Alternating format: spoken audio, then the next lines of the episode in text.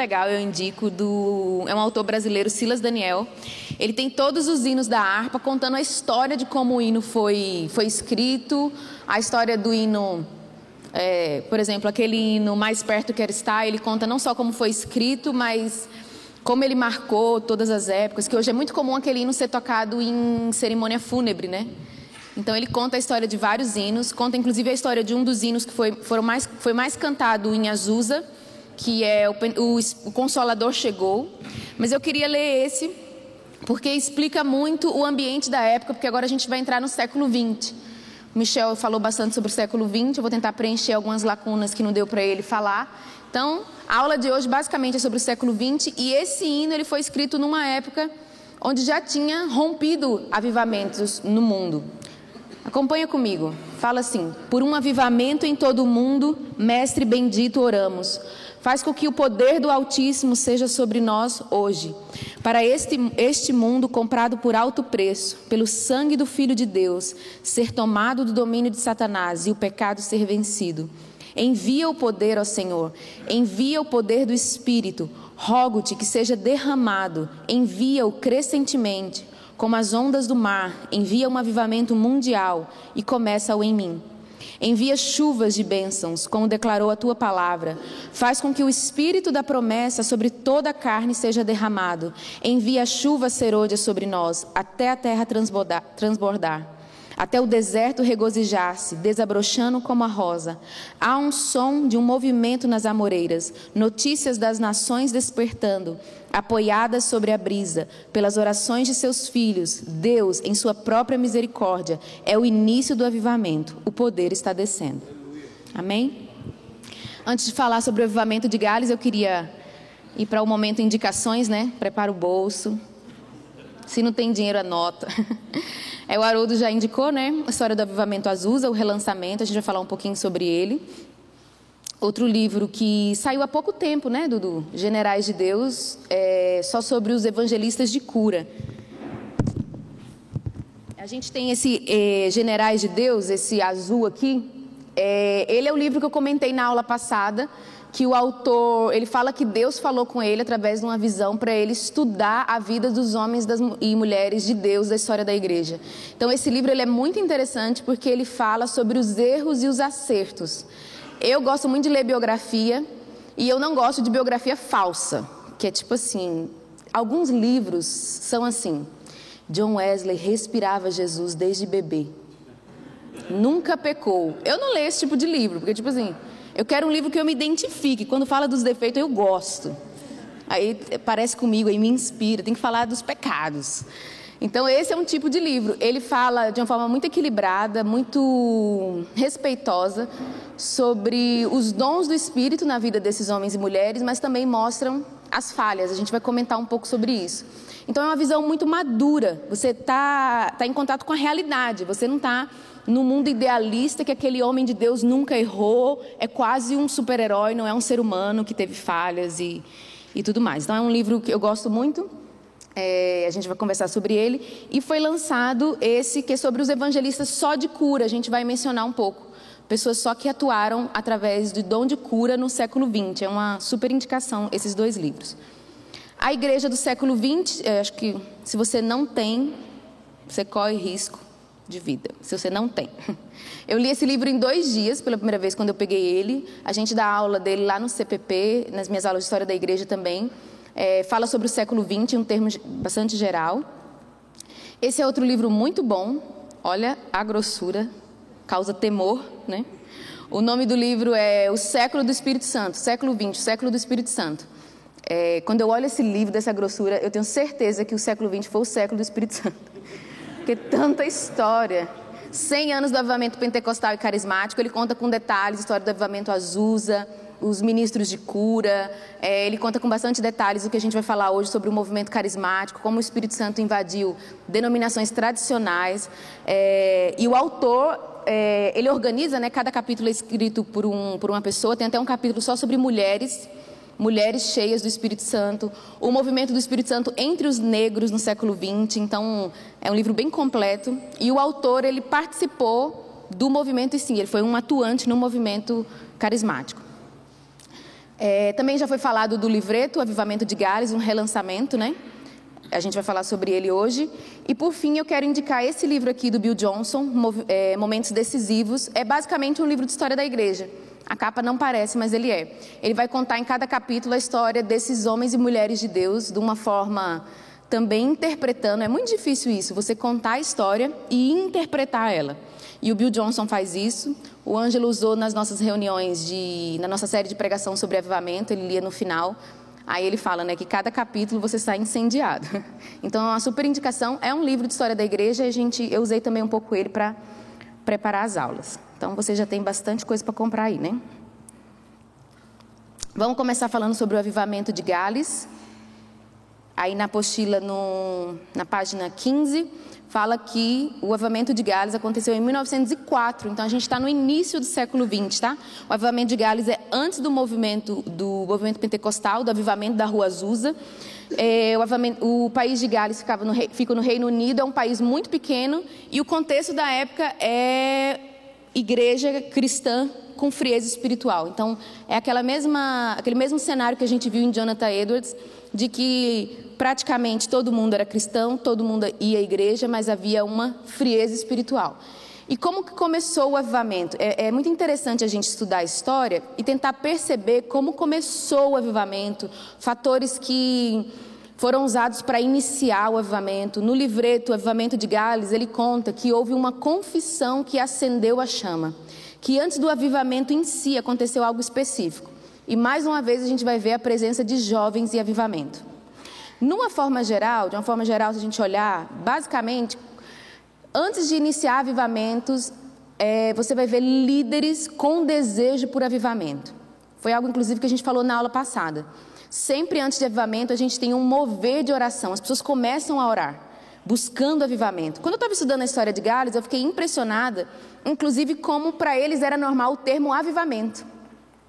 Já havia essa linguagem de avivamento. O Evan Roberts, a gente vai estudar sobre ele, ele é a pessoa principal do avivamento. É, a vida dele foi marcada por um desejo de ser cheio do Espírito Santo e uma petição ao Senhor, avivamento em Gales. Ele orava por um avivamento no país dele. E eu fiquei pensando, será que nós temos em nossas igrejas uma cultura de buscar avivamento, de sonhar com avivamento? Nessa época em Gales, no século, nessa época em Gales, no século 20, a gente já vê essa cultura de falar sobre avivamento de que há promessas sobre avivamento, de que eu posso orar e Deus pode liberar avivamento. Então, antes do avivamento em Gales, você vê líderes, pastores se levantando, pedindo algo do Senhor. Senhor, libera avivamento. E começa um tímido mover de oração, clamor por avivamento, isso vai acontecendo. E em uma igreja, um pastor incomodado com a frieza espiritual começa a pregar para os jovens, uma adolescente converte. E durante uma reunião, ele, ele pergunta, numa reunião de jovens, ele pergunta: o que, quem é Jesus para você? Faz uma pergunta para os jovens: quem é Jesus para você? Aí um jovem fala: ah, Jesus é a luz do mundo, Jesus é tal coisa. E essa adolescente que tinha convertido, tido uma experiência real com Jesus, levanta e fala: Eu amo Jesus, ele salvou a minha vida. Uma declaração super simples, mas fala que quando ela falou isso, o ambiente mudou. E ali começou um pequeno avivamento entre os jovens. Fala que houve um silêncio, houve um temor do Senhor, e os jovens passaram a amar mais Jesus, e isso foi mudando. E esse grupo de jovens de 16 a 18 anos foi algo que eu não falei ontem. Gente, o Jonathan Edwards, o pastor do avivamento, tinha 35 anos enquanto ele pastoreava o avivamento. O George Whitfield tinha 25 anos e estava dominando os Estados Unidos através da pregação. Então, a, a, gente esquece, o próprio Evan Roberts, a gente vai ver, ele tem 26 anos quando está acontecendo o avivamento. Então, é aquela coisa do jovem, de, de, a gente pensa às vezes, nossa, será que eu tenho idade para, sei lá, liderar um avivamento, fazer romper... Na história da igreja, todo mundo era muito novo quando isso aconteceu. Então, esse grupo de jovens de 16 a 18 anos tiveram experiência forte de conversão, coração aquecido e passaram a pregar e fazer conferências em vários lugares ali em Gales. Então, começou, antes de liberar um avivamento poderoso na nação de Gales, começou pequenas reuniões entre jovens que estavam sendo incendiados. Eu quero pedir perdão, eu esqueci de salvar as fotos do avivamento de Gales, achei que ia ter internet aqui, não tem. E o personagem mais importante, você pode marcar, está aí no seu esboço, é Evan Roberts. A história dele, desde criança, ele nasce num lar cristão, ele é filho de carvoeiros, tá? Essa é a época bem de daqueles trabalhadores nas minas de carvão. Com nove anos, nove anos, ele começa a trabalhar nas minas de carvão. O pai dele sofre um acidente. Com 12 anos, ele larga os estudos para trabalhar no lugar do pai dele. E fala que desde pequeno ele foi criado no temor do Senhor e ele se dedicava à vida de experiências com Deus. Inclusive nesse livro, eu comentei ontem, nesse livro Generais de Deus, o autor, eu gosto muito porque ele conta a história, mas ele dá umas pausas e dá umas facadas no seu coração. Ele abre um parêntese, eu comentei ontem, ele fala, né, eu quero falar agora aos pais. Você tem educado seu filho no mover de Deus? Porque ele fala que a educação que os pais de Evan Roberts deu para ele foi o que liberou ele para ser um homem que tinha fome por avivamento. Ele fala, né? Será que você está só deixando seus filhos na escolinha bíblica dominical e impedindo eles de, de conhecer o mover de Deus? Na, no avivamento de Gales, a gente vai chegar nesse ponto. Evan Roberts começou a treinar as pessoas para orar. Senhor, envia o Espírito Santo por amor a Jesus. Senhor, ele ensinava as pessoas a orar essa oração: envia o Espírito Santo por amor a Jesus. E fala que as crianças passaram a orar isso. Ele ensinou até as crianças a orar. Um fato que eu não, eu, era inédito para mim, fala que antes dele ir em uma cidade, durante o avivamento, antes dele ir pregar numa cidade, ele pedia que pessoas fossem Antes, orar no lugar, Senhor, envia o Espírito Santo por amor a Jesus. E ele gostava que crianças fossem orar. Então a gente falou isso na aula passada. O avivamento não é algo só para homens mais velhos, maduros que lideram. É para homem, mulher, jovem, criança, idosos, é para todos. E Evan Roberts, desde muito cedo, era um, um jovem que tinha muitas experiências com Deus, fala que ele ficava na porta das minas de, das minas de carvão, é, dando versículo para as pessoas meditarem enquanto elas trabalhavam. Ele teve experiências de orar, o Senhor acordava ele de madrugada, isso já é um pouco mais perto do avivamento. É, para ele interceder nas madrugadas, era nesses, nesses, nessas orações que ele começou a ter visões de que Deus iria liberar avivamento sobre Gales. E foi desde adolescente alguém chamado para a vida de intercessão. Então, esse chamado dele foi inclinando ele cada vez mais para desejar parar de trabalhar e se dedicar totalmente à obra do ministério. E ele decide fazer uma escola de teologia. Ele vai para uma escola de teologia. Enquanto ele está tá estudando, um pregador avivalista passa pela escola dele. Ele vai assistir a pregação desse pregador avivalista. E o que mais toca a Evan Roberts, e essa é uma característica do Avivamento de Gales que eu quero frisar com você esta noite, é a oração que o pregador faz, que é dobra no Senhor. Dobra no Senhor. Em algumas traduções fala quebranta no Senhor. Existe um aspecto no avivamento de Gales que a gente esqueceu, que a gente quase não fala mais nas igrejas, que é santidade, quebrantamento e confissão de pecado. É uma característica chave do avivamento. Os jovens que converteram na reunião onde a adolescente fez a confissão sobre quem é Jesus, Todos eles tinham muito forte a questão de santidade, aquele temor de confessar os pecados, de viver uma vida santa, de ter quebrantamento. Esse é um assunto que a gente quase não fala mais nas igrejas, a gente quase não prega sobre isso. Estava falando com o Ângelo, eu estou tão impactada, eu estou lendo o Novo Testamento e eu estou tão impactada com a, o desejo por santidade. Jonathan Edwards tinha muito isso, desejo por santidade. Eu quero ser mais parecido com Jesus, eu quero me livrar dos meus pecados. Parece que o nosso entendimento de graça é tipo assim: ah, eu tenho meu pecado, me aceita. Você é obrigado a me aceitar. Meu vizinho, você é obrigado a me aceitar. Meu marido, você é obrigado a me aceitar. Jesus, você é obrigado a me aceitar. Mas espera aí, a graça, ela vem sobre nós para nós desejarmos a santidade de Deus e querer se livrar dos pecados. E foi uma, essa foi uma característica desde o início do avivamento de Gales até o final. Quebrantamento, confissão de pecado, paixão por santidade. Então, nessa reunião, o pregador fala isso, essa oração, dobra no Senhor, dobra no Senhor. E fala que Evan Roberts foi para casa e ele teve uma luta interior com essa oração, porque ele parece que ele não conseguia fazer essa oração. E aí, quando ele finalmente consegue orar, dobra-me, Senhor, quebranta-me, Senhor. Ele submete totalmente à vontade de Deus. E ali é um momento assim que o Evan Roberts começa a desenvolver, vamos dizer assim, uma amizade com o Espírito Santo. É muito claro na vida dele, Evan Roberts é um legítimo avivalista. Ele desenvolve um relacionamento com a pessoa do Espírito Santo. Esperar no Senhor, depender do Senhor, era algo que ele tinha, ele pessoalmente tinha isso. E parece que a partir daquele dia ele desenvolve isso. Evan Roberts é um legítimo avivalista. As pessoas é, têm cartas é, de testemunhos de pessoas que, que foram em reuniões com ele, que conheceram ele, ficaram impressionados como ele tinha o dom de atrair a presença de Deus atrair a presença de Deus para as reuniões.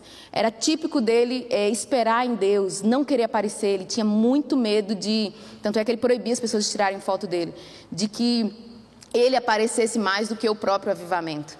E ele tinha muito isso de esperar pela pessoa do Espírito Santo, deixar o Espírito Santo aparecer na reunião.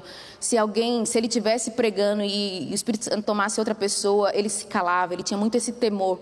Então esse relacionamento com a pessoa do Espírito Santo é chave no século XX. Tanto é que o nome do livro é exatamente esse, né? Século XX, o século do Espírito Santo. E isso é muito, você vê bastante isso na vida do Evan Roberts.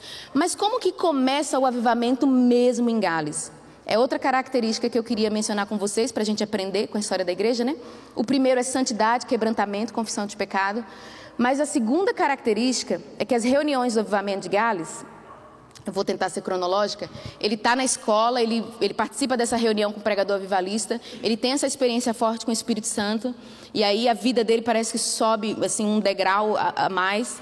E aí Evan Roberts tem duas visões. A primeira visão, ele vê um braço estendido dos céus tocando Gales. E ele entende, o avivamento está chegando. Deus vai tomar Gales, Deus vai visitar o país de Gales. E ele fala com um amigo dele: Você crê que nós podemos ter 100 mil almas nesse avivamento? E é exatamente o que acontece no avivamento de Gales. Então, a primeira visão que ele tem é de um braço estendido dos céus sobre o país de Gales. Depois, ele tem uma outra visão dele mesmo falando com os amigos dele da escola desde a infância. Essa visão, na verdade, é um chamado de Deus para Evan Roberts, para ele voltar para a cidade natal e pregar para os jovens. É muito interessante, né? Porque eu não sei quem hoje já mudou de cidade, mas voltar para sua cidade é aquela coisa do profeta que não tem honra né, na sua própria casa. Evan Roberts é o exemplo do contrário. Ele é o profeta honrado na sua cidade. Ele volta para sua cidade. Eu acho isso interessante. Evan Roberts teve uma visão. Ele pregando para os amigos de infância dele. O que, que ele fez? Se mudou e foi pregar. Diversas vezes nós temos várias visões e a gente não investe na visão. Se Evan Roberts não tivesse investido na visão dele, o avivamento de Gales nunca teria acontecido. Ele era um homem muito místico, espiritual e tudo mais, mas ele também era muito prático. Ele teve uma visão ele tentou continuar a escola, mas ele não conseguiu. Ele falou: Eu preciso evangelizar na minha cidade, eu preciso. E ele vai e começa, chega na cidade, fala com o pastor: Eu quero começar uma reunião com jovens. Mais uma vez, o elemento jovens muito forte. E ele começa essa reunião com jovens. Não foi uma reunião fácil no começo, mas de repente as reuniões começam a esquentar. E é essa a característica que eu quero do avivamento de Gales que eu quero frisar com você. O avivamento de Gales começou em reuniões. E não foi, é claro que teve o de repente de Deus, mas foi progressivo. Será que na sua congregação você tem expectativa nas reuniões, quando a gente se reúne? O avivamento de Gales foi, as reuniões foram mudando. Eu fui tentar como foi que aconteceu, como que o negócio explodiu reuniões foram esquentando cada vez mais. Começou com jovens. E o pastor ficou tão impressionado como que os jovens estavam mudando, como que o ambiente da igreja estava mudando, que começou a chamar Evan Roberts para liderar cada vez mais reuniões. O avamento de Gales aconteceu dentro da igreja com reuniões. Foi aumentando, foi progressivo e acho que o Anjo vai falar um pouco sobre isso mais depois nas próximas aulas dele, que um avivamento pode ser progressivo. Olha, essa reunião foi boa. Outra, nossa, parece que está ficando melhor. Opa, está esquentando mais ainda. Ai, meu Deus. Pode acontecer. E foi o que aconteceu em Gales. Então, o avivamento de Gales foram reuniões cada vez mais quentes no espírito, cada vez aumentando, e lugares iam sendo tomados. Várias outras igrejas. Eu quero ler para você um trecho de, do livro Generais de Deus, que ele conta é, especificamente características do avivamento. Durante as reuniões presididas por Eva, era muito comum ver os membros da congregação caírem de joelho, de repente, e começarem a orar em alta voz. Era como se ondas de alegria e arrependimento enchessem a igreja.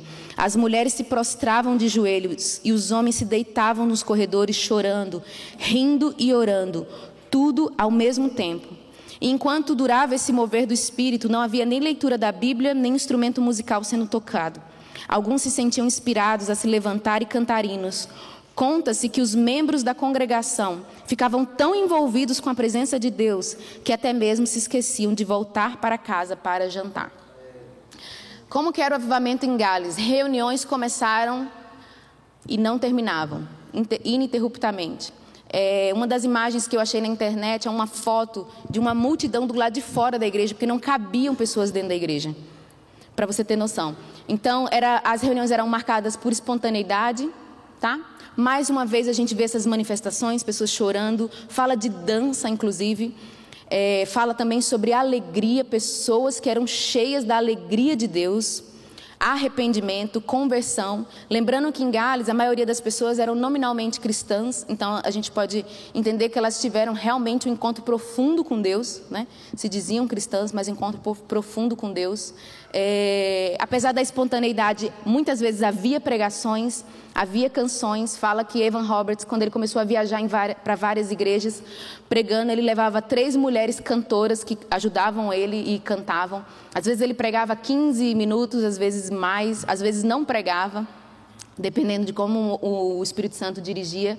Fala que, inclusive, ele foi conhecido como pregador silencioso, porque algumas vezes ele nem pregava, só a presença dele no lugar é, como que ele se colocava na dependência do Espírito Santo já atraía cada vez mais a presença de Deus. Então, as reuniões de Gales também eram conhecidas pela questão musical.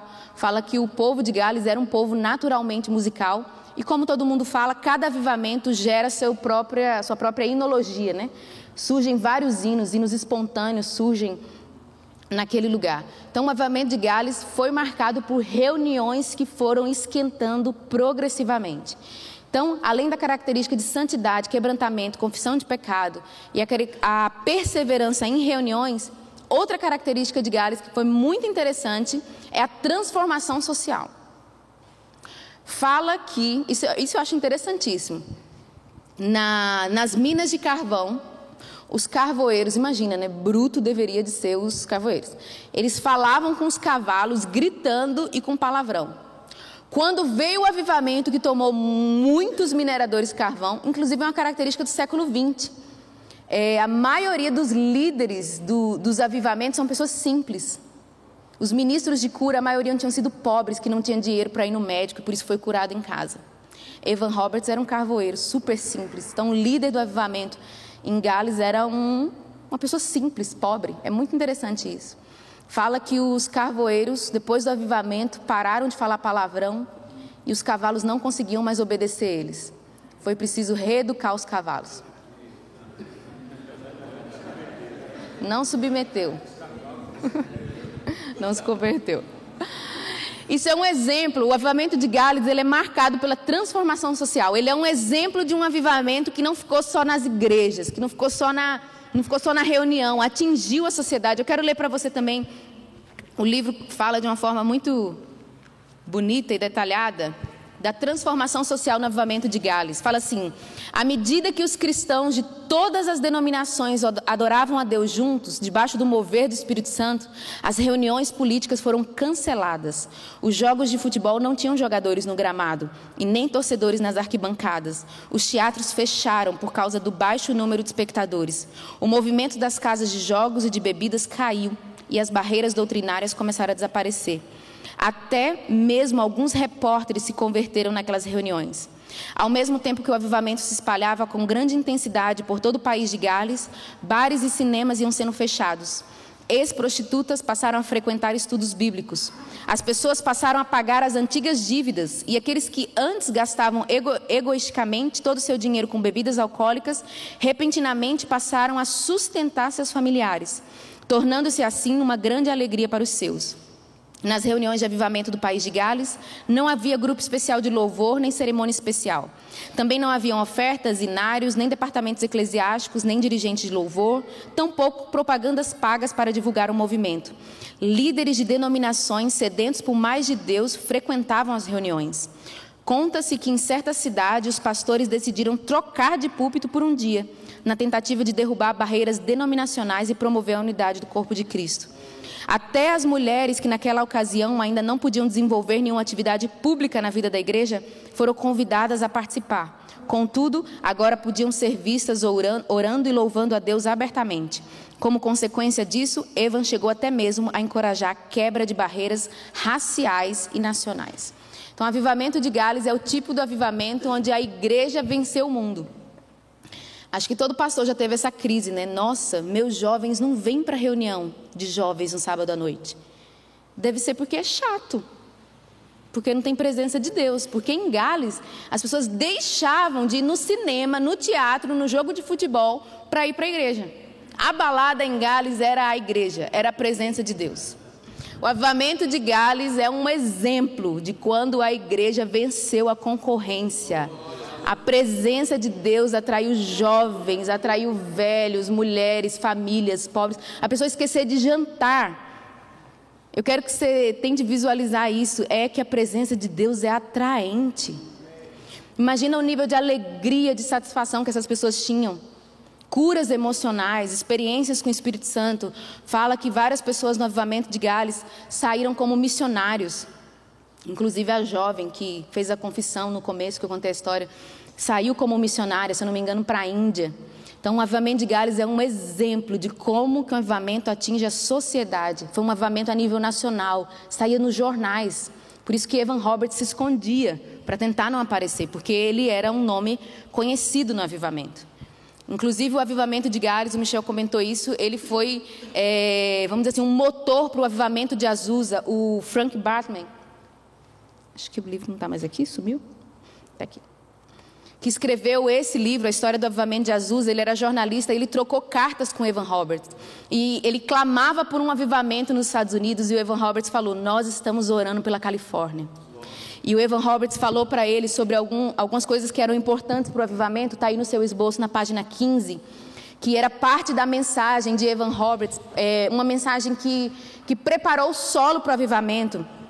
Está é, tá escrito sua mensagem, ponto 1. Um, Confesse todo o pecado conhecido, recebendo perdão através de Jesus Cristo. Remova qualquer coisa em sua vida sobre qual você tem dúvidas ou se sente inseguro. Esteja pronto a obedecer ao Espírito Santo imediatamente. Confesse publicamente o Senhor Jesus Cristo. Então, mais uma vez aí a gente vê as bases do evangelho, e eu quero frisar com você novamente: confesse todo o pecado.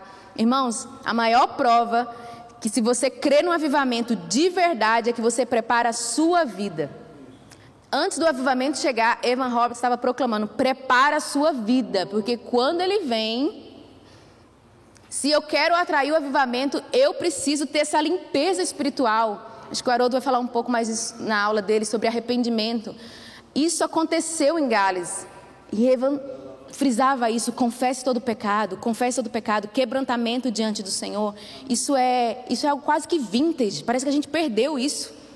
Santidade, né? temor do Senhor, isso é tão importante para o avivamento e foi marcante no avivamento de Gales. Eu quero ler com você na página 16 algumas descrições também sobre o avivamento. O reverendo Jones descreveu um culto onde ele pregou a mensagem da salvação como um só homem, primeiro com um suspiro de alívio e depois com um grito de alegria delirante, toda a audiência ficou de pé. Todo o recinto naquele momento parecia terrível com a glória de Deus. Usamos a palavra terrível deliberadamente. A presença, a presença santa de Deus era tão manifesta que o próprio orador sentiu-se dominado por ela. O púlpito onde se encontrava estava tão cheio com a luz de Deus que ele teve de retirar-se. Em muitos casos, os fregueses entravam nas tavernas, pediam bebidas e depois davam meia volta e saíam, deixando-as intocadas no balcão. O sentimento da presença de Deus era tal que praticamente paralisava o braço que ia levar o copo à boca. É com esse tipo de avivamento que nós sonhamos. Que a presença de Deus não está só na igreja, domina lugares na cidade. Olha que incrível isso. E ainda falando sobre a vida do Evan Roberts, nós estamos no século XX, né, falando do século XX aqui, nessa aula. Então, sempre a gente vai falar de coisas boas e coisas ruins, né? É, se você não conhece a história do avivamento de Gales, é, a história termina um pouco triste por causa da vida de Evan Roberts. Fala que no final da vida dele, ele, na verdade, durante o avivamento, fala que durante dois meses ele praticamente não dormiu e não comeu. E logo ele teve uma exaustão emocional e física. É, o livro é muito difícil, né? Você contar a história e interpretar, porque primeiro a gente não conheceu ele, né? Não conheceu de perto. É muito difícil fazer a interpretação do que realmente aconteceu com Evan Roberts, do que é difícil. E no livro Generais de Deus, o autor ele fala que houve algo em Evan Roberts é, que atrapalhou um pouco a vida dele, que era um, um erro sobre entendimento sobre a pessoa do Espírito Santo. Evan Roberts, diversas vezes, ele comenta, desde o início da vida dele, ele tinha condenação. Ele era atormentado por condenação e por medo de perder o Espírito Santo. Fala que naquela reunião que ele que o pregador falou dobra no Senhor, naquela noite ele, ele foi dormir com medo de que se o Espírito Santo viesse, ele não conseguisse receber. Como assim não conseguisse receber? Então, eu gosto muito desse livro, né, mais uma vez indicando, porque ele nos chama a atenção, na verdade, o Robert Liardon, ele tem um chamado de nos ensinar a não cometer os erros do passado. Então ele fala assim: um falso entendimento de perder o Espírito Santo deixava Evan Roberts debaixo de muita condenação. E outra coisa é que Evan Roberts não considerou a importância de descansar fisicamente. Né? Ele fala: Deus criou leis no nosso corpo nós precisamos descansar. Evan Roberts não respeitou essas leis e foi é, foi um, um fracasso nessa área. Ele entrou em colapso físico e emocional durante o avivamento. Então, fica uma lição para nós. Dormir é importante para o avivamento. Amém ou não amém? Tem duas formas é, é, perigosas, tá? Se você dormir demais, você perde o avivamento. E se você dormir pouco, você acaba com o avivamento. Então nós temos que dormir na medida. Amém ou não amém, meu bem? Por isso que eu falo para que ele tem que dormir. É, isso é muito importante. Às vezes, é, a nossa, eu vou falar um pouco sobre isso na minha aula no segundo módulo. Se você não ficar, você vai realmente perder. Ou então compra logo o pendrive. Eu vou falar um pouco sobre isso, que às vezes nós temos uma, uma ideia na nossa mente de que dormir, comer, não são coisas espirituais. E é incrível como um avivamento tão poderoso se perdeu por um erro tão básico.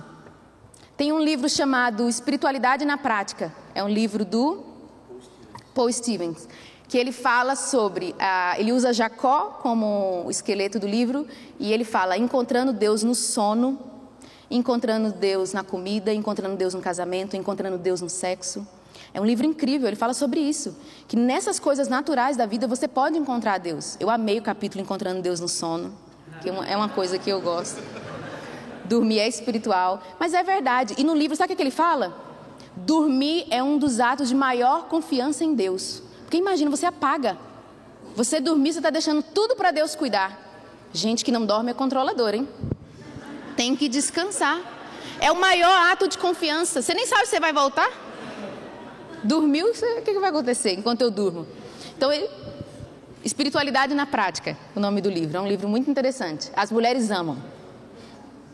E a gente vai falar um pouco sobre isso na nossa próxima aula. Então, o Evan Roberts teve um colapso ele conheceu uma, uma líder inglesa chamada Pen Lewis. Ela tenta ajudar ele nesse colapso nervoso. É uma história um pouco triste.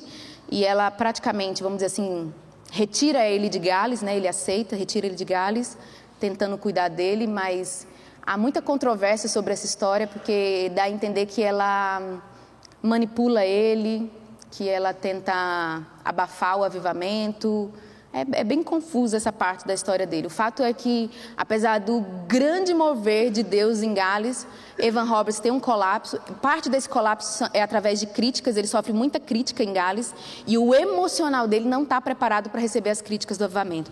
Que avivamento traz dificuldades, traz desafios. E esse é um dos motivos, a gente está falando de cultura de avivamento. Porque será que quando o avivamento, se o avivamento vier na minha igreja, eu vou ter estrutura para sustentar ele? Estrutura emocional, estrutura física, estrutura teológica. Porque, gente, avivamento vem coisa esquisita. Será que eu vou ter discernimento do que é de Deus, o que é do Espírito Santo, o que eu posso encorajar, o que eu devo desencorajar? Lembra da vida do Jonathan Edwards? Ele só conseguiu pastorear o avivamento porque ele tinha uma teologia muito, muito sólida. Muito sólida. E no caso do Evan Roberts, a gente tem uma história triste de alguém que simplesmente não cuidou da vida natural. Só isso. Então nós precisamos preparar toda a nossa vida, toda a nossa vida. Então é, ele ficou muito abalado, diz que ele tinha rompantes emocionais que ninguém sabia explicar, de gritar com pessoas. Fala que em uma reunião, são partes tristes, tá gente? Uma reunião, ele fala: ninguém ora por esse homem, a alma dele não vai ser salva. Tamanho a coisa, né? São as histórias do século XX, tá? A gente, aqui não é filme da Disney, né? Que são histórias reais, histórias tristes. A gente é muito importante a gente ter maturidade de ler a história, considerar as coisas boas e não jogar tudo fora. Porque tem muita gente que conhece o avivamento de Gales, conhece a história do Evan Roberts e joga tudo no lixo, tá vendo? Avivamento é coisa do diabo, tá vendo o que aconteceu? Cuidado, não chama avivamento não. Não você pode ficar louco. Tem gente que é assim. Mas nós precisamos ter maturidade de aprender a discernir os erros do passado, inclusive para não repetir eles. Então, Evan Roberts passa oito anos na Inglaterra com a Jess Lewis. É, ele passa por psicólogos, por médicos. É, ele tem uma depressão profunda. Os médicos falam para ele nunca mais voltar a pregar. E o pessoal de Gales fica se sente abandonado, né? Porque ele era era inevitavelmente um líder do avivamento de Gales, ele é um legítimo avivalista. Na história da igreja a gente encontra pregadores, pastores, evangelistas, missionários, mas a gente também tem, vamos dizer assim, um cargo chamado avivalista, que é gente que lidera, traz avivamento, acontece, aí tem isso aí.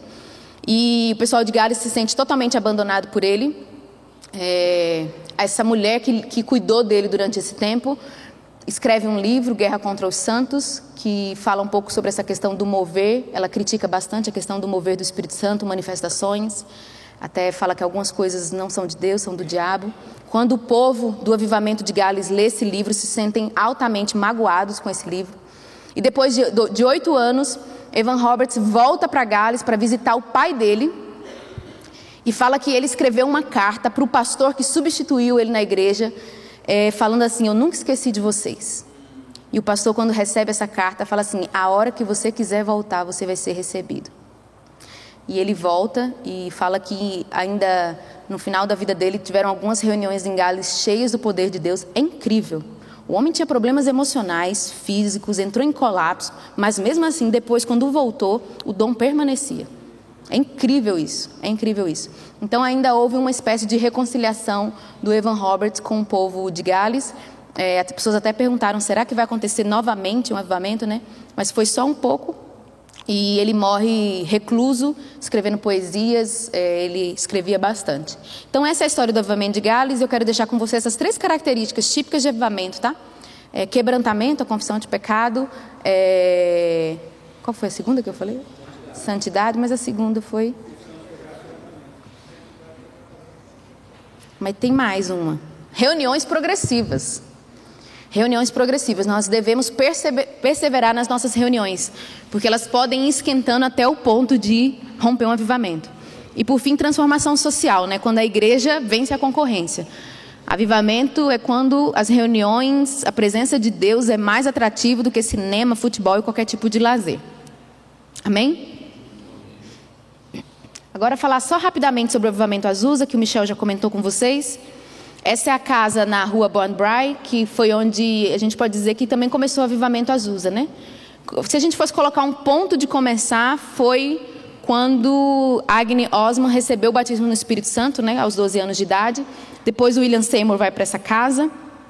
É, no livro O Século do Espírito Santo, fala que os vizinhos chamaram bombeiros porque viam fogo ao redor da casa. A cena que aconteceu nessa casa é muito parecida com o que aconteceu em Atos 2, né? pessoas buscando o Espírito Santo e sendo batizadas com dom de línguas.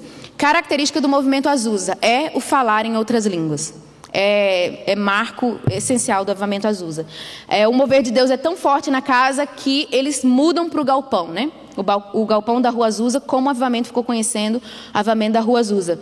É, o avivamento, a gente pode dizer que é um fruto do avivamento de Gales. Parece que o fogo que estava em Gales soprou sobre o avivamento de Azusa. Isso é muito, é muito visível. Eu queria frisar o que eu já frisei na aula passada, que é a questão de barreiras sociais é, caindo por terra. Talvez hoje não é algo que a gente imagina assim, mas naquela época havia muito racismo, segregação racial. Era muito forte. O próprio William Seymour, na aula, na, na escola que ele estudava, ele ficava no corredor, porque ele era negro. E no avivamento Azusa, o que aconteceu é que negros e brancos se juntaram, por causa do Espírito Santo. Tem pessoas que fazem tese de mestrado e doutorado em cima do avivamento de Azusa, só falando sobre o impacto social que ele teve nos Estados Unidos e no mundo, com a presença de negros e brancos e mulheres. Então, é, existe muito, muita mentira contra a igreja, né? A igreja é machista. Gente, a mulher começou a ter a área de atuação foi dentro da igreja. Isso começava, começou desde os Quakers. E no avivamento azul acontece. A mulher ela começa a aparecer de uma forma diferente, ela tem liberdade por causa do Espírito Santo. E a mesma coisa entre negros e brancos. Então, o Avivamento Azusa foi precursor nisso aí. Teve o evento Azusa Now, é, há pouco tempo atrás, né, o Michel teve lá. Ele fala um pouco sobre, sobre ele no, no livro da história do Avivamento Azusa. E teve um momento em Azusa que, para mim, foi um dos mais. No Azusa Now, que foi o evento né, em comemoração aos 110 anos, né, isso, 110 anos do Avivamento Azusa, que me tocou profundamente. Teve vários momentos, né? Teve é, índios louvando ao Senhor, índios naturais da América e tudo. Mas teve um momento que foi um rapaz negro jovem, que se eu não me engano, ele era descendente da Selma, líder na, na questão da segregação racial. E ele é cristão e ele tem um trabalho em relação aos negros nos Estados Unidos. Eu fiquei impactada com aquilo ali. E ele revisitava as promessas de Azusa. O Espírito Santo uniu brancos e negros. E isso era muito forte. Ele, ele trabalha nessa questão, porque nos Estados Unidos é muito mais forte que aqui no Brasil, né? Então essa chama continua viva até hoje. E para nós é muito forte, né? Lembrando dos eventos que aconteceram recentemente, né? Dessa questão do preconceito. Então, o Avivamento Azusa foi um celeiro de missões, pessoas iam para lá e recebiam um chamado missionário. Então, é, existem muitas características diferentes do Avivamento Azusa para o de Gales. Né? É claro que o Avivamento Azusa afetou a sociedade, mas não tanto como Gales. É, fala que pessoas na rua sentiam convicção de pecado, repórteres também converteram né, durante o avivamento e tudo, mas um, um aspecto mais forte do avivamento Azusa é a dimensão mundial que ele tomou. O movimento pentecostal, que é fruto do avivamento Azusa, tocou o Brasil e tocou nações no, no mundo inteiro. Então, o avivamento Azusa foi realmente um celeiro para o mundo, que foi o movimento pentecostal. Mas o Michel já falou, eu vou passar um pouquinho. E eu queria falar com vocês agora, correndo contra o tempo, sobre o movimento carismático, ou renovação carismática, como o Ângelo falou na aula dele, né?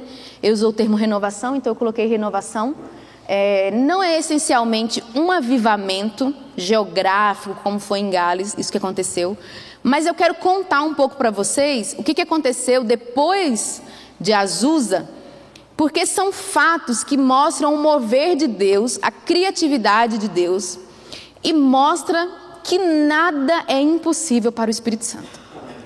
Eu quero que você imagine agora a pessoa mais tradicional que você já conheceu na sua vida. Um crente tradicional.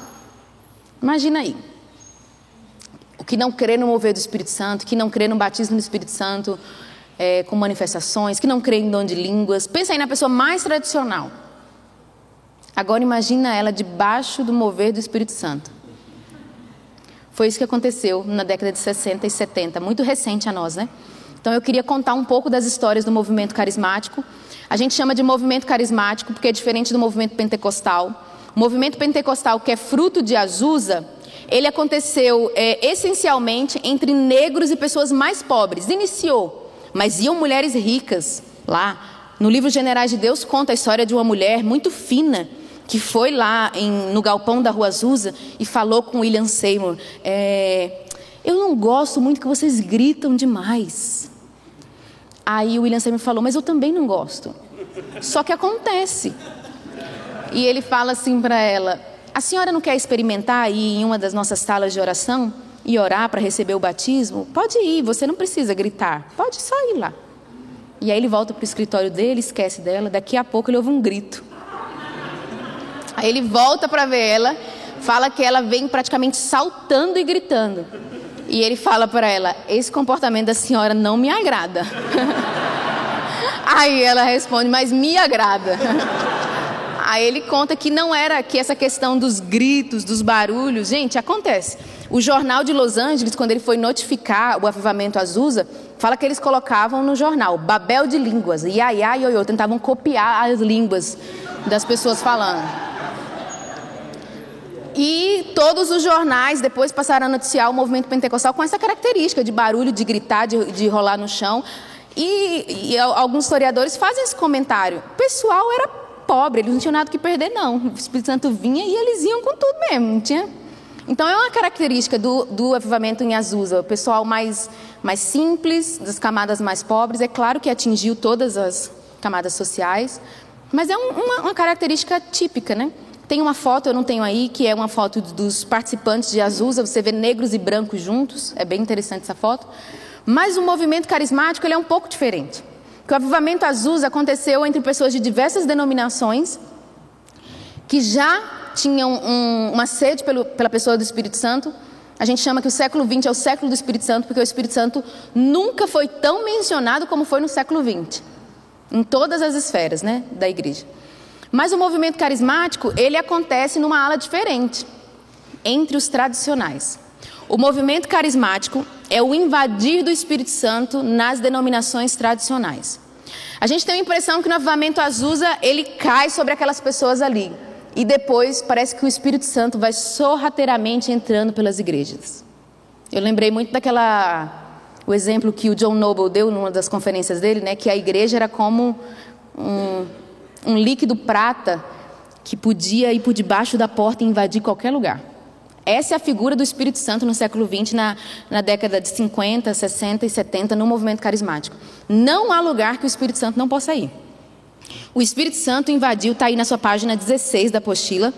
O Espírito Santo invadiu as grandes denominações históricas. E como que aconteceu isso? Não foi um avivamento, tá?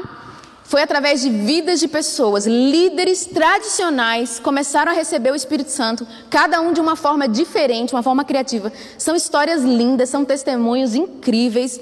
Pessoas receberam sozinho o batismo no Espírito Santo, falando em línguas no quarto. Teve pastor que foi visitar outra igreja e recebeu o batismo. Isso denominações tradicionais. Eu queria contar algumas histórias para vocês. Na igreja episcopal, o padre reitor Dennis Bennett, na Califórnia, ele pastoreava a sua igreja e ele percebeu que tinha alguns membros que eram mais fervorosos que os outros. Quem é pastor já viveu isso. Nossa, parece que esses meus membros aqui, eles são mais fervorosos. E ele foi tentar descobrir o que, que era. E ele descobriu que aquelas pessoas, aquelas pessoas falavam em outras línguas, tinham sido batizadas no Espírito Santo. E ele acha que não é um absurdo. E ele vai investigar.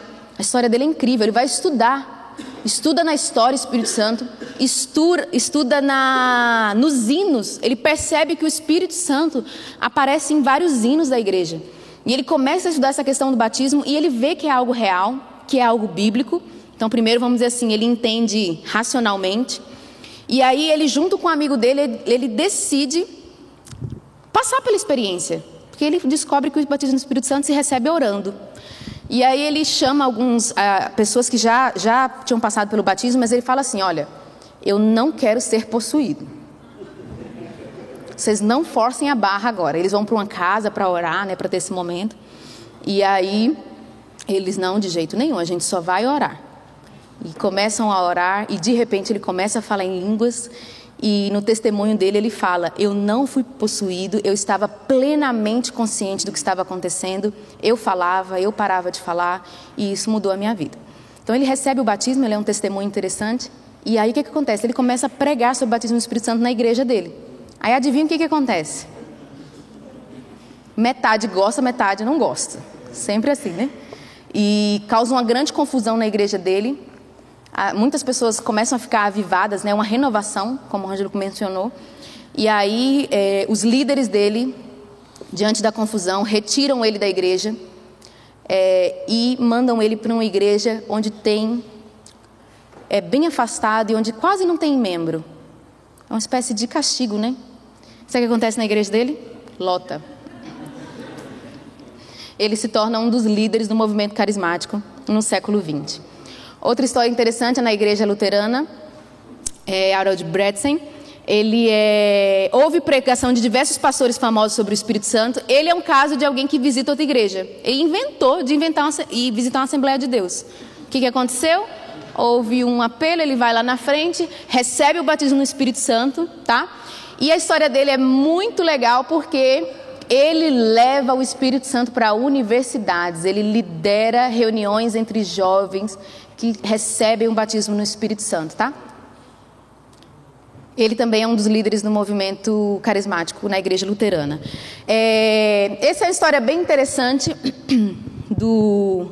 Só de você olhar para ele, você tem vontade de rir, não tem? Os livros falam que o Tommy Tyson foi ungido para pregar a bondade e a alegria de Deus através de cura. Ele tinha dom de cura. Bom, a história dele, ele recebe o batismo do Espírito Santo sozinho em casa. Inicialmente é rejeitado pela igreja, e o bispo aconselha ele, porque ele pensa assim: nossa, agora eu estou falando em línguas, vai todo mundo mandar eu ir embora. E o bispo dele fala assim: nós precisamos de você e você precisa de nós. Essa é uma característica do, do movimento carismático. Após Azusa, houve muitas divisões na igreja. Você fala em línguas? Fala, então vai embora. Então eu vou abrir minha própria igreja, não pode falar em línguas. Movimento carismático não.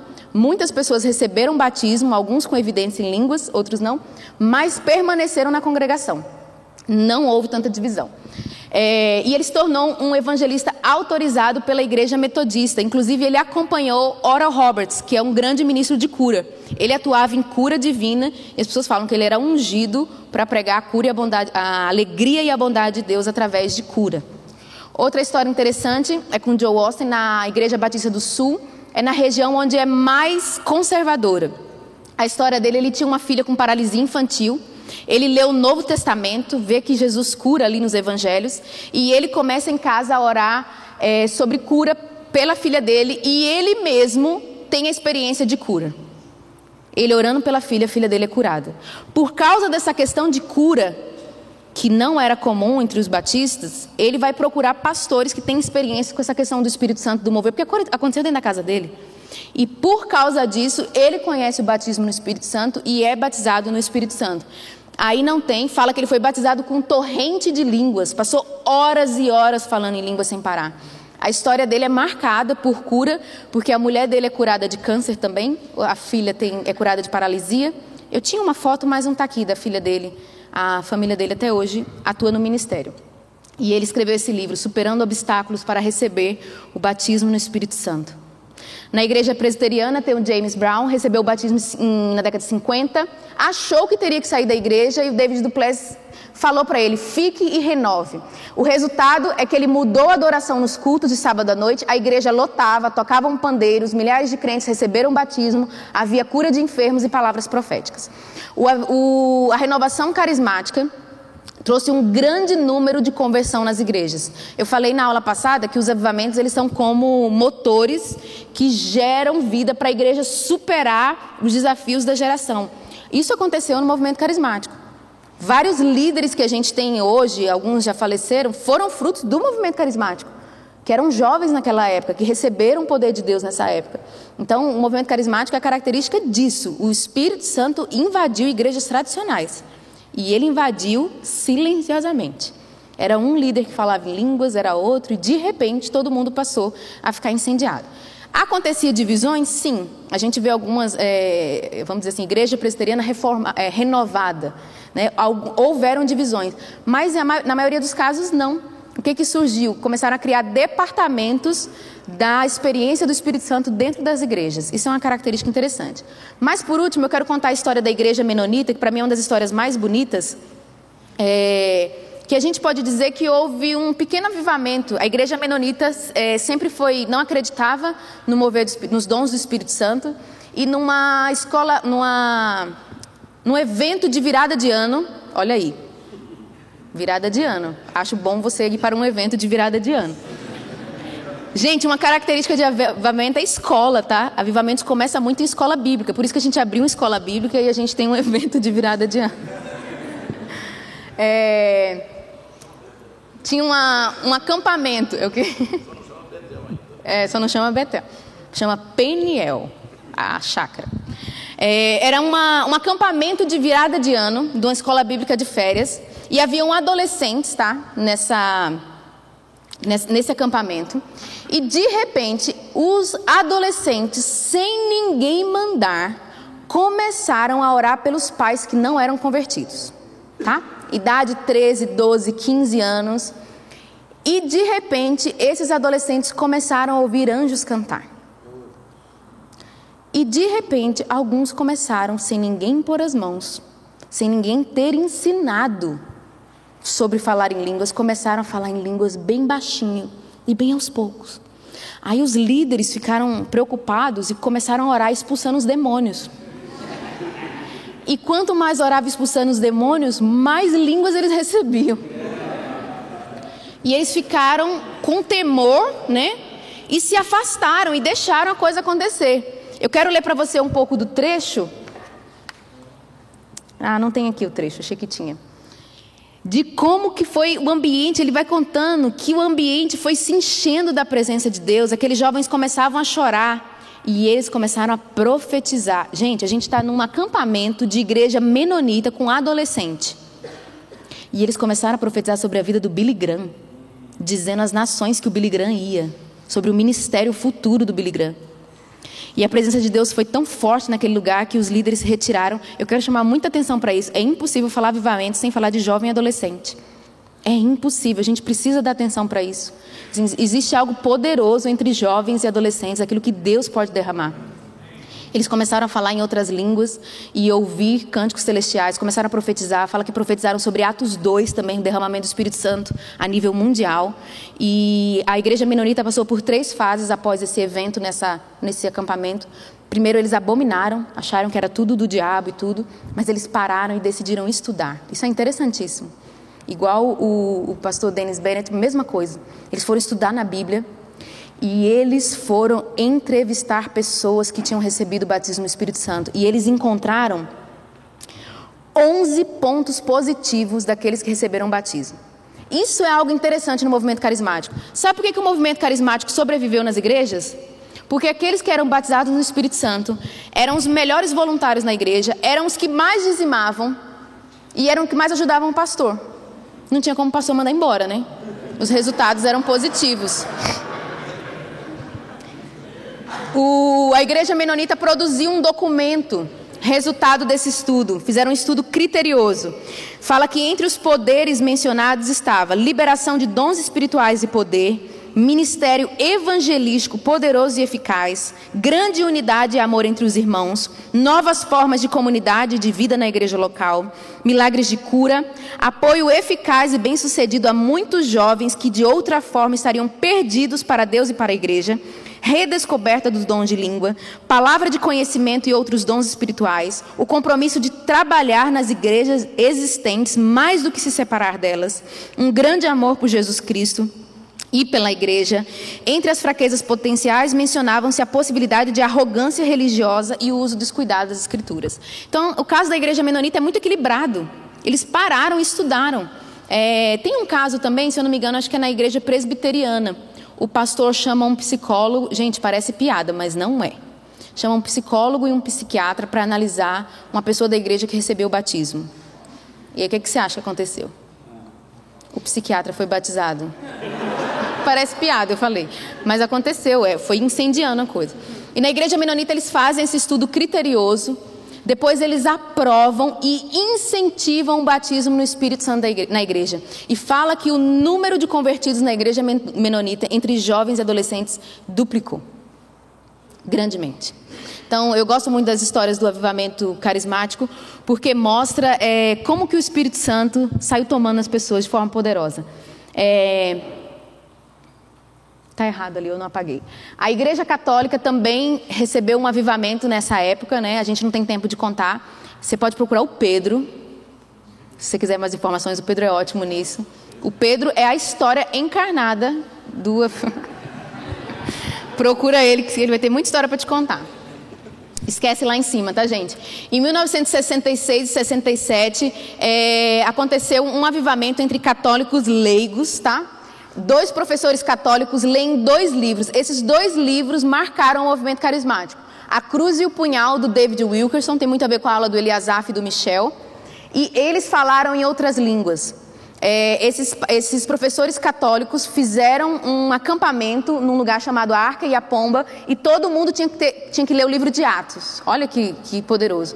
E nesse acampamento, o que acontece é muito parecido com a igreja menonita.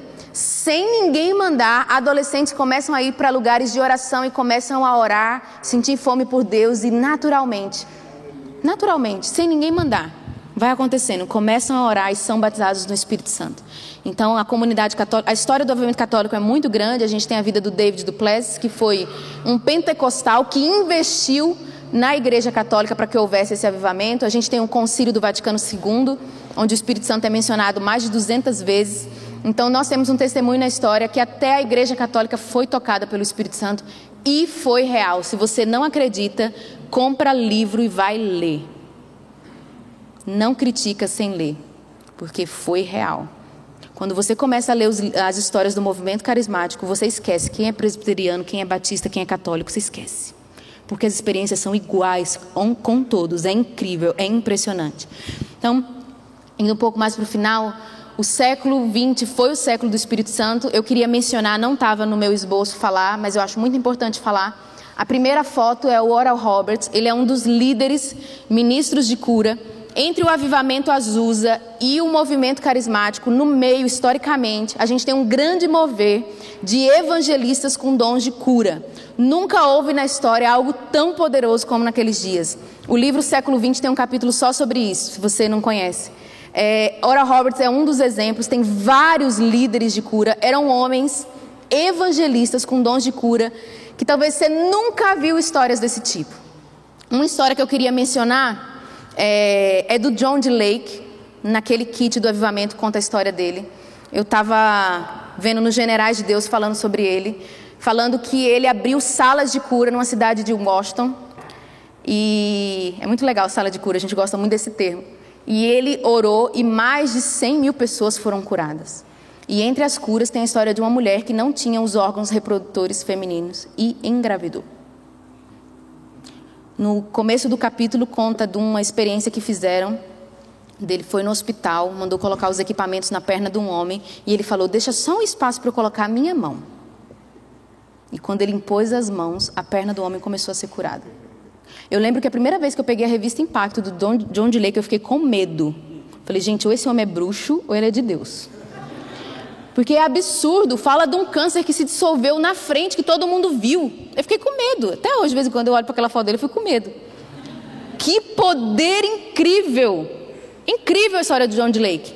E os generais de Deus conta que ele operou tanta cura em Washington, na, na, numa cidade, que um jornal, os jornais já estavam noticiando sobre ele, pediu para fazer uma investigação e ele cooperou com as investigações, ele, ele, ele com a equipe dele deu o nome de várias pessoas que haviam participado da sala de cura. E o jornal vai entrevistar essas pessoas. E, inclusive, ele dá ideia para o pessoal do jornal: olha, se vocês quiserem, a gente faz uma reunião. Eu faço uma reunião de cura para vai vir umas 100 mil, 100 mil pessoas. E aí vocês aproveitam e entrevistam o pessoal que vai ser curado na reunião. E diz que os jornalistas vão de casa em casa, conferindo as histórias, e chegam para o John de Lake e falam: não precisa fazer a reunião, nós já averiguamos que é tudo real. Você não é um charlatão.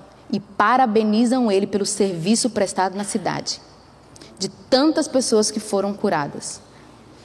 É incrível a história dele. Um homem que atuava poder de cura. O Oral Roberts também. O Oral Roberts é, sempre curava com imposição de mãos. Fala que ele é, ficava até madrugada impondo mão sobre pessoas. A gente tem a história da Catherine Kuhlman. Então eu não sei o quanto você. Eu estou te falando isso porque você precisa aumentar a sua fé. Talvez você não acredita, talvez que Deus pode curar uma dor de cabeça ou um câncer, ou talvez você não acredita que Deus pode usar você para curar. É, Deus não está parado. Será que Deus fez aquilo na história e não vai fazer novamente? Será que Deus pôs na gaveta? São histórias de muitos homens e mulheres com, com dom de cura. E eu vou te falar uma coisa: tem a história do Smith Wigglesworth, que curava e ele. ele é difícil falar isso, mas ele quase batia nas pessoas curando. Ele batia. Imagina um chute, um soco Você deve estar escandalizado. Mas se você tivesse uma filha com paralisia e ele desse um soco nela, ela fosse curada, você ia agradecer. E o que mais me chama a atenção no mover de cura no século XX é justamente isso. Pessoas que nunca iriam aceitar o evangelho, nunca iriam converter, passaram a converter porque tiveram cura. Porque seus filhos foram curados. Falam, falam de vários homens ricos que já tinham pagado vários médicos, não tinha mais o que fazer. E veio um evangelista de cura, curou e aquela pessoa converteu. Tanto é que vários desses homens de cura tinham um ministério financiado, porque muita gente era curado e ofertava depois. Muitas conversões fluiu do mover de cura. Então eu quero aumentar a sua expectativa, aumentar a sua fé. Eu conheço cristão que não acredita que pode haver ex-homossexual. Me desculpa, você não é cristão. Deus não pode transformar um homossexual. Não existe ex-gay. Mesmo não é o meu Deus. Deus não pode curar um câncer, Deus não pode devolver, refazer órgãos que foram retirados. Deus não pode fazer isso, Deus pode fazer, porque Ele fez na história. Ressuscitar mortos pode, e aquilo que o Ângelo falou na aula dele, né? talvez você está falando aí, olha, a igreja está sem poder. Eu vou te passar uns vídeos essa semana. Vou até fazer propaganda dele. É, não vai ser hoje, mas talvez amanhã a gente começa. É os vídeos do Darren Wilson. O Darren Wilson é um homem que ele não cria em curas e em mover do Espírito Santo. E a tia dele recebeu dentes de ouro. Vamos escandalizar logo, né? Recebeu dente de ouro. E aí ele fica super curioso e ele é um, um cinegrafista. Ele dá aula em faculdade e ele queria muito fazer um filme. Ele queria fazer alguma coisa para Deus e ele pede a Deus para Deus, ai, fala comigo o que, é que eu tenho que fazer. E ele tem uma visão numa reunião, né? Como que é a visão? Ele, ele, ele vê uma sombra de um homem lutando, né? E ele pergunta para Deus o que é isso. Ele fala rompimento. Rompimento. E eu quero o anjo do rompimento. E ele recebe o chamado de Deus para viajar ao mundo, para pesquisar hoje, hoje, tá? O que está acontecendo no mundo em termos de poder e milagres, sinais e maravilhas. São quatro documentários. É, um é sobre milagres, outro é sobre só libertação de demônios, Tá? Ele conta a história de uma, de uma mulher, de uma menina que foi liberta. Ela era uma das noivas de Satanás no satanismo, foi liberta.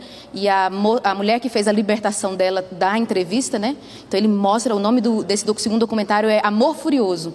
Como o amor de Deus é que liberta das trevas. Incrível esse filme. O terceiro, que é o meu preferido, é o Father of Lights, Pai das Luzes, que é só sobre evangelismo. Pessoas no mundo que têm alcançado vitória em evangelismo, pessoas que evangelizam em boate, nas, nos lugares mais terríveis. Ele vai na Índia, um homem, um cristão na Índia que evangeliza na Índia, nas, na, nos lugares mais terríveis de hinduísmo.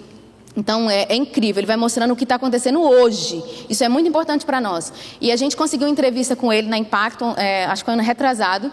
E uma coisa que eles estavam comentando é que várias igrejas têm passado os documentários e têm aumentado o nível de evangelismo. Então eu quero te encorajar a assistir esse documentário amanhã. A gente vai ver. Então eu não sei como está a sua fé, seu termômetro de expectativa do que Deus pode fazer, de que, que tipo de avivamento você está sonhando, mas eu quero te dizer que Deus fez coisas poderosas no século XX e você precisa estudar. Você precisa ensinar na sua igreja. Isso é perigoso, inclusive. Né? Quando a gente ouve relatos, isso é perigoso demais. As pessoas podem sair orando, as pessoas podem clamar avivamento e Deus pode fazer algo. Amém?